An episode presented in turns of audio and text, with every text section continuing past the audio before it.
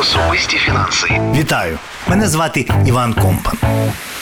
Я викладач Единбурзької бізнес-школи. Щотижня у колонці Особисті фінанси я розповідаю про те, що відбувається у сфері фінансових інвестицій та куди краще інвестувати свої заощадження. Може, не тільки війна у всьому винна. Минулого тижня кредитне агентство Moody's оголосило про зниження кредитного рейтингу Ізраїлю. Прикрі новини, але не такі вже й неочікувані щодо країни, яка десятиліттями живе в оточенні не надто доброзичливих сусідів, деякі з яких тільки й молять Аллаха про те, щоб знищити ненависних сусідів.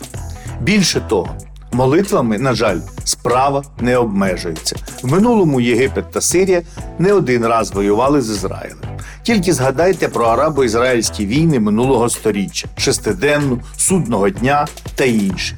Іран та Пакистан, хоча й напряму не воювали, та й взагалі не мають спільного кордону з Ізраїлем, оголосили країну ворогом ісламу, відмовилися визнавати її суверенітет, розірвали дипломатичні відносини та закрили посольство.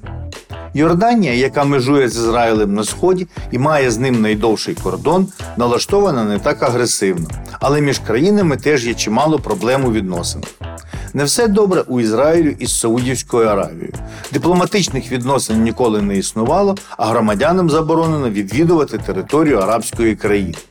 Навіть Туреччина, член НАТО і, мабуть, найдоброзичливіший з ворогів Ізраїлю, відділений від нього Сирією, теж назвала єврейську державу терористичним угрупуванням після того, як декількох турецьких громадян було вбито при намаганні на кораблях прорвати блокаду сектора Гази у 2009 році.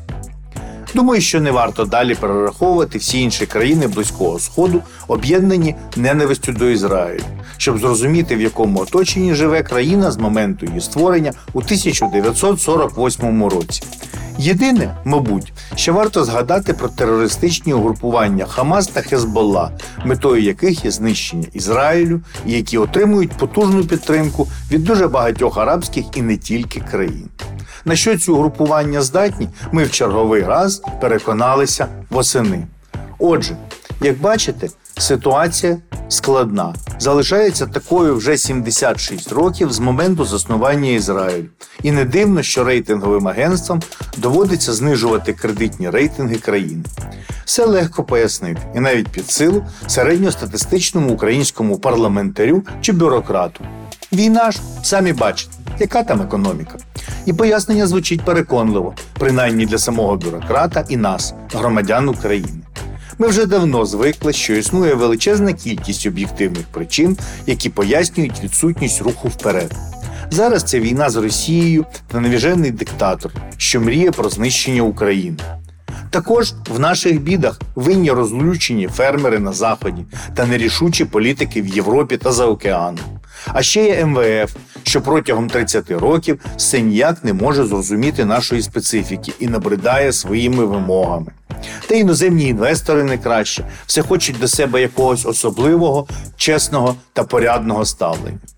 Як послухаєш виправдання нашої державної еліти, то всі ці арабські країни, що мріють про знищення Ізраїлю, не такі вже й страшні у порівнянні із об'єктивними факторами, які протягом 30 років не давали Україні зробити квантовий стрибок в щасливе економічне майбутнє.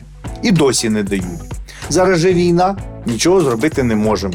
Нехай світ почекає. А вже потім, як почнемо розбудовувати, то тільки гроші встигайте давати. А на підтвердження того, як війна впливає на економіку, можна й історію з ізраїльським кредитним рейтингом згадати. Мовляв, не тільки у нас погано, і нічого на українських карманичів нападати. Коли війна, як в секторі гази, то навіть Мудіс це розуміє. Рейтинги знижує, чітко вказуючи, що цитата військовий конфлікт з Хамасом та його наслідки суттєво підвищують політичний ризик для Ізраїлю, а також послаблюють його виконавчі та законодавчі інститути та його фінансову міць. Ось тільки є одне але рейтинг Ізраїлю було понижено з А1 до А2.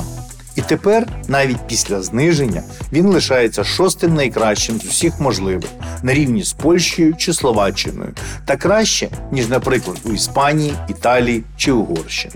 У воюючої України, за версією Moody's, поточний рейтинг становить CA.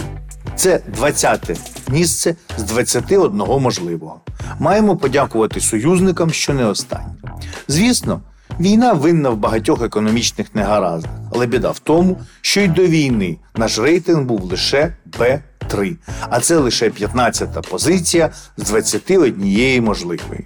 І коли на ці рейтинги дивишся, порівнюєш та про оточення Ізраїлю згадуєш, то мимоволі починаєш сумніватися. А може не тільки війна у всьому винна. Особисті фінанси з Іваном Компаном. Слухайте щотижня на платформі НВ Подкасти.